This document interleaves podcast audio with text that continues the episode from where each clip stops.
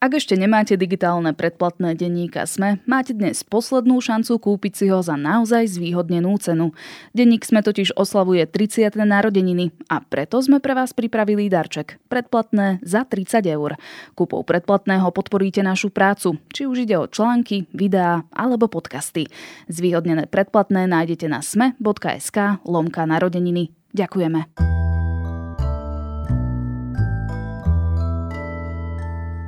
Zlaté časy realitných developerov sa pravdepodobne skončili. V Lani sa predalo najmenej bytov za posledných 13 rokov. Čo tento prepad spôsobilo a budú ceny bytov či domov konečne klesať? Je streda, 18. januára, meniny má Bohdana. Bude oblačno až zamračené, na viacerých miestach sneženie, v nižších polohách aj dážď.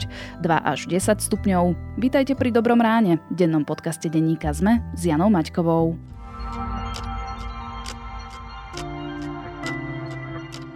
A teraz už krátky prehľad správ. Eduard Heger oznámil, že považuje všetky snahy o vznik novej 76 za uzavreté. Teraz je na mieste diskusia o predčasných voľbách, uviedol odvolaný premiér v stanovisku po tom, čo sa SAS vyjadrila, že podporuje predčasné voľby, ktoré by sa konali v septembri. Slovenská firma Arka Investments zrejme nepôjde do konkurzu, píše o tom denník E. Na dôležitej schôdzi ju totiž podržali veritelia, ktorí odsúhlasili jej reštrukturalizačný plán. Hlasovali zaň asi tri štvrtiny prítomných. Arka Investments je najväčšou spoločnosťou skrachovanej investičnej skupiny Arka. Ukrajinské záchranné zložky ukončili pátracie a záchranné operácie v meste Dnipro na mieste raketového útoku. Doterajšia bilancia obetí je 44. Úrady v Dnipre vyhlásili trojdňový smútok. Poradca ukrajinského prezidenta Oleksí Arestovič podal včera demisiu do rúk Volodymyra Zelenského. Arestovič pôvodne tvrdil, že ukrajinský systém protilietadlovej obrany v Dnipre zostrelil ruskú raketu RH-22. Týchto komentárov sa rýchlo chytili ruskí propagandisti, ktorí tvrdili, že budovu zasiahla ukrajinská obranná raketa. Druhé kolo prezidentských volieb v Česku bude podľa kandidáta Petra Pavla súbojom slušnosti a lží.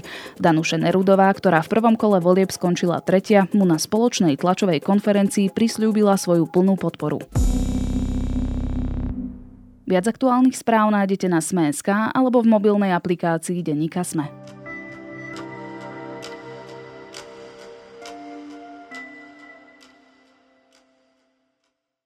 Za uplynulý rok sa v Bratislave predalo najmenej bytov od finančnej krízy v roku 2009. Záujem klesá o takmer všetky druhy nehnuteľností. Vyplýva to z najnovšej analýzy spoločnosti Bankont Investments. Dotlačí nižší dopyt realitných maklérov a developerov k zníženiu cien? Je práve teraz vhodný čas kupovať nehnuteľnosť a čo kúpa investičného bytu? Budem sa pýtať redaktora magazínu Index Tomáša Vašutu. Dobrá správa pre záujemcov o nové bývanie. Všade sa zdražuje, iba ceny nehnuteľností idú nadol. Realitní odborníci predpovedajú na budúci rok ďalší pokles cien. Zlacnieť by mali najmä staršie byty a nepôjde o žiadne drobné. Tomáš, na začiatku minulého roka to ešte vyzeralo tak, že záujem o bývanie a aj rekordné ceny nehnuteľnosti len tak ľahko neskončia. Teraz sa bavíme o prepade záujmu kupovať nehnuteľnosti. Čo to ovplyvnilo? Stretlo sa viacero faktorov na trhu. V prvom rade vypukla vojna na Ukrajine, tá ovplyvnila vlastne ekonomiku, zvyšili sa ceny energií a najdôležitejším faktorom, ktorý vlastne zmenil situáciu na trhu, bolo zvýšenie úrokov na hypotékach. To vlastne zmenilo náladu nakupujúcich a mohli sme pozorovať výrazné ochladenie záujmu o kúpu nového bývania, najmä v druhej polovici minulého roka. Čiže dopyt po nových, alebo teda staronových nehnuteľnostiach sa znížil. To znamená, že ponuka sa trošku zväčšila? Ten výber je teraz väčší? Keď sa pozrieme na čísla spoločnosti Bankont, ktorá ich zverejnila len eh, pred pár dňami, respektíve predčerom, tak zistíme, že na trhu je k dispozícii zhruba 3200 bytov. Hovorím o novostavbách v Bratislave.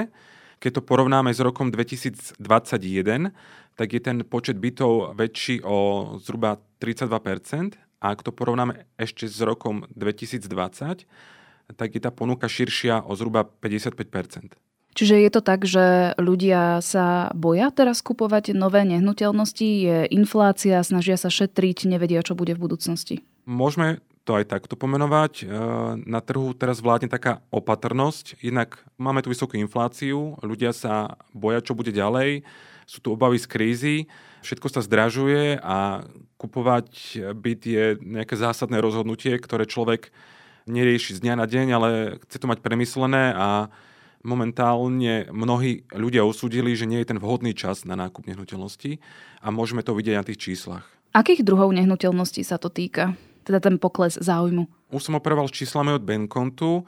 My sledujeme to, že ten pokles sa týka Bratislavy, ale máme údaje, respektíve máme hlasy aj z regiónov, kde aj realitní makléri z rôznych kútov Slovenska hovoria o tom, že ten prepad je citeľný. Môžeme hovoriť o Košiciach, Prešove alebo Poprade, Banskej Bystrici a ďalších. Všetci sa zhodujú na tom, že tých kupujúcich výrazne ubudlo. A je to najmä pri starých bytoch alebo aj novostavbách, domoch? Je to naprieč celým spektrom tých stavieb. Nemôžeme hovoriť, že len, dáme tomu, trojizbové byty alebo dvojizbové byty. Čo pozorujeme už niekoľko rokov je to, že výmera tých bytov, o ktoré záujem, je, sa zmenšuje. Je to dané tým, že tie hypotéky sú drahšie, respektíve byty sa predávajú za vyšší obnos peňazí, sú drahšie a tak e, sú menej dostupné. Čiže ľudia sa stiahujú do menšieho. Môžeme takto generalizovať. Čiže ak mám dnes napríklad e, tisíc eur mesačne, tak e, vedela som si pred 5 rokmi dovoliť kúpiť nehnuteľnosť v Bratislave, dajme tomu, že trojizbový byt, ale teraz mám možnosť len siahnuť na nejaký dvojizbák. Môžeme to aj takto porovnávať, lebo stále je to zmes určitých tých faktorov. OK, ak máme rovnaký plat za rovnaké obdobie, áno, dostupnosť je menšia ako pred x rokmi, keď to zjednodušíme takto.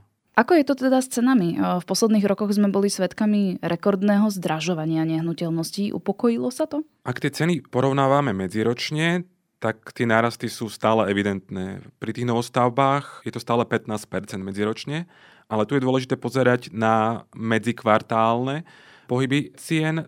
Tam sú vlastne zhruba na nule, respektíve sú rovnaké, tie ceny sa aktuálne nehýbu, čo je možno dobrý znak pre tých, čo chcú kupovať. Akože tí sa môžu tešiť.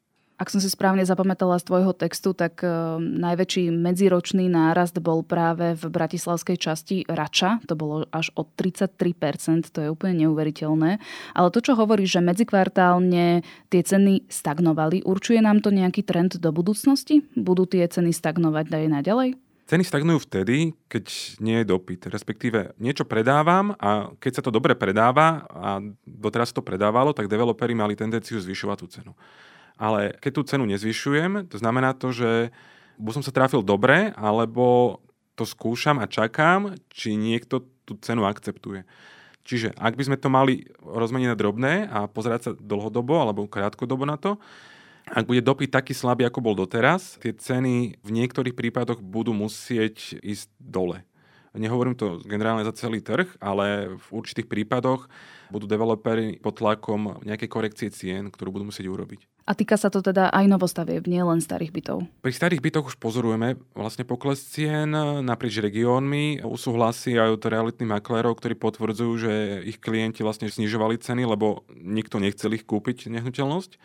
Pri novostavbách je to trocha zložitejšie, ale tam som si všimol taký zaujímavý fenomén, kým v Lani developeri alebo analytici hovorili o tom, že nie je dôvod, aby ceny novostavieb klesali, lebo rastú vlastne náklady, či už stavebné práce alebo stavebný materiál. A najnovšie predpovede hovoria o, o tom, že ceny by nemali rásť, ale mali by stagnovať. Čiže ja som veľmi, veľmi zvedavý na to, ako to bude ďalej. Podľa mňa mnohí hráči, najmä tí menší, budú pod tlakom, že tie ceny budú musieť znížiť. Na trhu to funguje tak, že nejaký developer alebo nejaký investor sa rozhodne stavať a väčšinou sa spolieha na peniaze banky.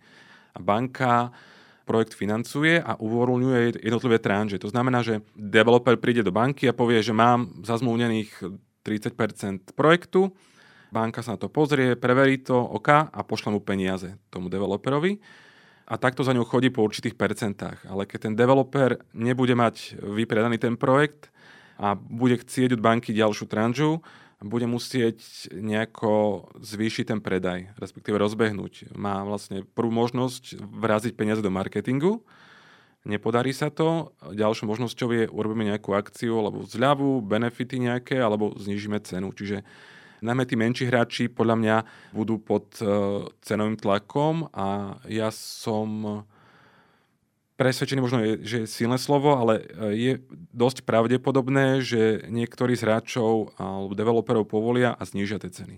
Čiže tí, ktorí si kúpili nehnuteľnosť minulý rok, urobili chybu?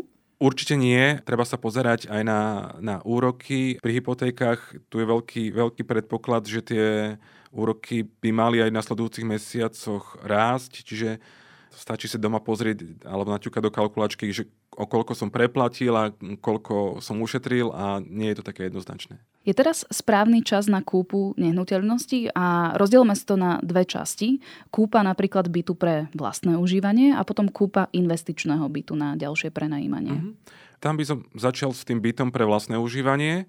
Použijem taký príklad, že ak máte vyhľadnutý byt vo vašej lokalite alebo v obľúbenej lokalite, a vidíte, že ten byt je možno posledný alebo že nepredáva sa často, ja by som kupoval. Lebo možnosť kúpiť byt v dobrej lokalite nemusí prísť za rok, za dva, nemusí prísť už vôbec napríklad. Ale ak nemáte vyhľadnutú nehnuteľnosť a uvažujete, či kupovať teraz alebo počkať, ja by som uh, asi počkal čo sa týka vlastného bývania. Prečo? Lebo si myslím, že tie ceny, najmä pri starších bytoch, pôjdu dole, respektíve budú pod tlakom znižovania cien, lebo boli podľa mňa nafúknuté. Neboli nie až také reálne. Videl som to aj na príklade z môjho okolia, kde sa tie byty predávali alebo rástli takou cenou, že to nebolo zdravé alebo nezodpovedalo to kvalite toho bývania. No a potom k tej druhej otázke, čo sa týka investícií, tam by som to zvážil. Lebo je teraz predpoklad toho, že tie ceny sa môžu hýbať a keď kupujem nehnuteľnosť na krátkodobú investíciu, to znamená, že možno 5, 6, 7 rokov, tak sa mi to nemusí oplatiť. Ale ak to kupujem ako investíciu pre, pre syna alebo pre dceru a kupujem to na 20-25 rokov, tam by som sa možno toho nebál, aj keď e, zvažoval by som možno lokalitu a možno aj časové nastavenie tej investície. Hovoríš, že podľa teba tie ceny pôjdu ešte dole. Dostávame sa k tej situácii spred 13 rokov, kedy na e, realitnom trhu boli tisíce bytov, ktoré nemal kto kúpiť? Tá situácia je iná. Keby sme sa vrátili do toho roku 2009, keď to bolo najviac viditeľné, tam boli projekty, kde zlacňovali o 40% novostavby. To si nemyslím, že k tomu dôjde. Ak dôjde k nejakému poklesu cien na Slovensku alebo v bratislavskom trhu, dáme tomu, podľa mňa pôjde o mierne, mierne poklesy cien. Nemôžeme očakávať výpredaj radovo 20 až 40 to nie, ale môžeme sa dočkať akcií, kde developeri zvýhodnia tú kúpu. Či už dajú vám parkovacie miesto zadarmo, alebo kuchynskú linku, prípadne znižia cenu o pár, pár tisíc eur, možno 5%. Neviem, akože ja len predpokladám a snažím sa to porovnávať aj s tou situáciou, ktorá tu bola pred tými 13 rokmi. A predpokladám, že developeri sa z tých čias už aj poučili a majú sami nejaké zábezpeky. Určite áno. V prvom rade ten trh sa prečistil. Zostali len hráči, ktorí sa v tom vedia pohybovať v úvodzovkách. A určite k výstave projektov pristupujú trocha inak. Robia ich etapovito, to znamená postavia napríklad jednu, jednu bytovku, ďalšiu začnú stavať až vtedy, keď majú určité percento predaja. Čiže v tomto smere sú tí veľkí hráči určite pripravení na, aj na tie horšie časy. Nemôžem to tvrdiť o tých menších hráčoch, respektíve investoroch, ktorí sa pustili do developovania len preto, lebo v tom videli nejakú ľahkú cestu k zisku. Hlavný analytik Bankontu Rudolf Bruchánik ti povedal, že dostupnosť bývania sa skokovito zhoršila. Ľudia, ktorí pred rokom dosahovali na hypotéku sami, dnes už napríklad potrebujú spoludlžníka. Sú za tým teda práve tie zvýšené úrokové sadzby na hypotékach? Ako sa teraz pohybujú? Hypotéky sú veľmi dôležitý faktor. Dnes sa pohybujú zhruba od tých 3% od 4,3, ale zhruba stred je 3,7, 3,7%. Pre mnohých ľudí to znamená výrazné zvýšenie akože nákladov na splácanie toho dlhu, respektíve hypotéky. A hypotéky sú dôležitým faktorom, aj keď si myslím, že je to spočiatku len také, že vystrašenie sa z toho, že tie hypotéky takto razantne vzrástli, ale kedysi boli vlastne normálom. 3,5%, 3,7% akože bola akceptovateľná suma, ktorú ľudia akceptovali.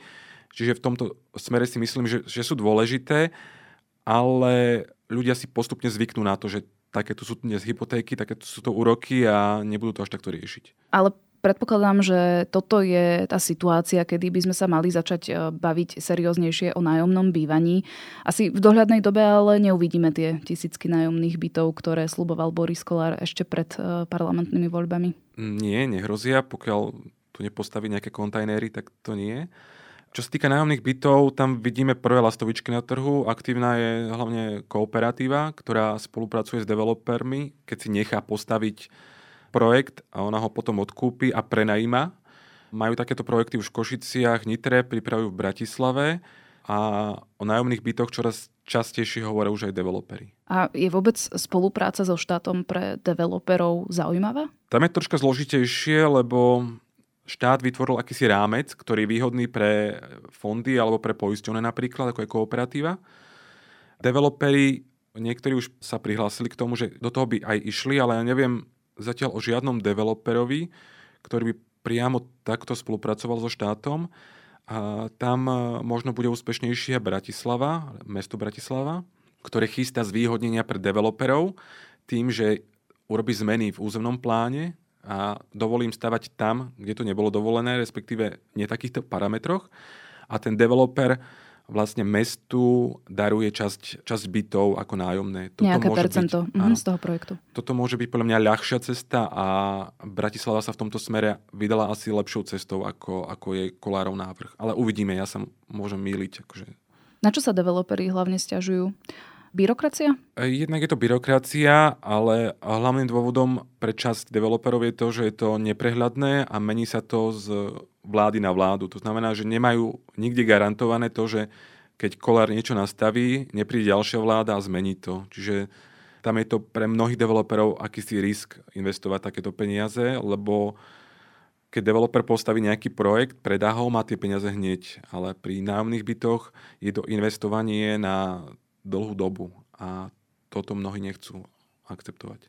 Keď to teda zhrnieme takto na záver, čo nás e, čaká v tomto roku v oblasti realít? Je to tá stabilizácia cien nehnuteľností a teda asi nie úplne nárast nájomných bytov, čiže stále budú tu absentovať. Áno, nemyslím si, že pri nájomných bytoch dôjde k nejakej veľkej zmene. Čo môžeme očakávať je to, že developeri budú pod veľkým tlakom, lebo ak sa nič dramatické nezmení, ten dopyt by mal byť oveľa nižší, ako sme ho pozorovali v posledných rokoch. To znamená, že môžeme sledovať väčšiu aktivitu developerov z hľadiska toho, že budú chcieť e, efektívnejšie a viac osloviť potenciálnych kupujúcich. A predpokladám, že niektorí hráči budú mať problémy, čiže môžeme stočkať aj e, projektov, ktoré zamrznú alebo sa nebudú realizovať a v niektorých prípadoch aj poklesu cien. Že čaká nás podľa mňa v tomto smere rok, ktorý môže priniesť mnohé prekvapenia. Toľko redaktor magazínu Index Tomáš Vašuta.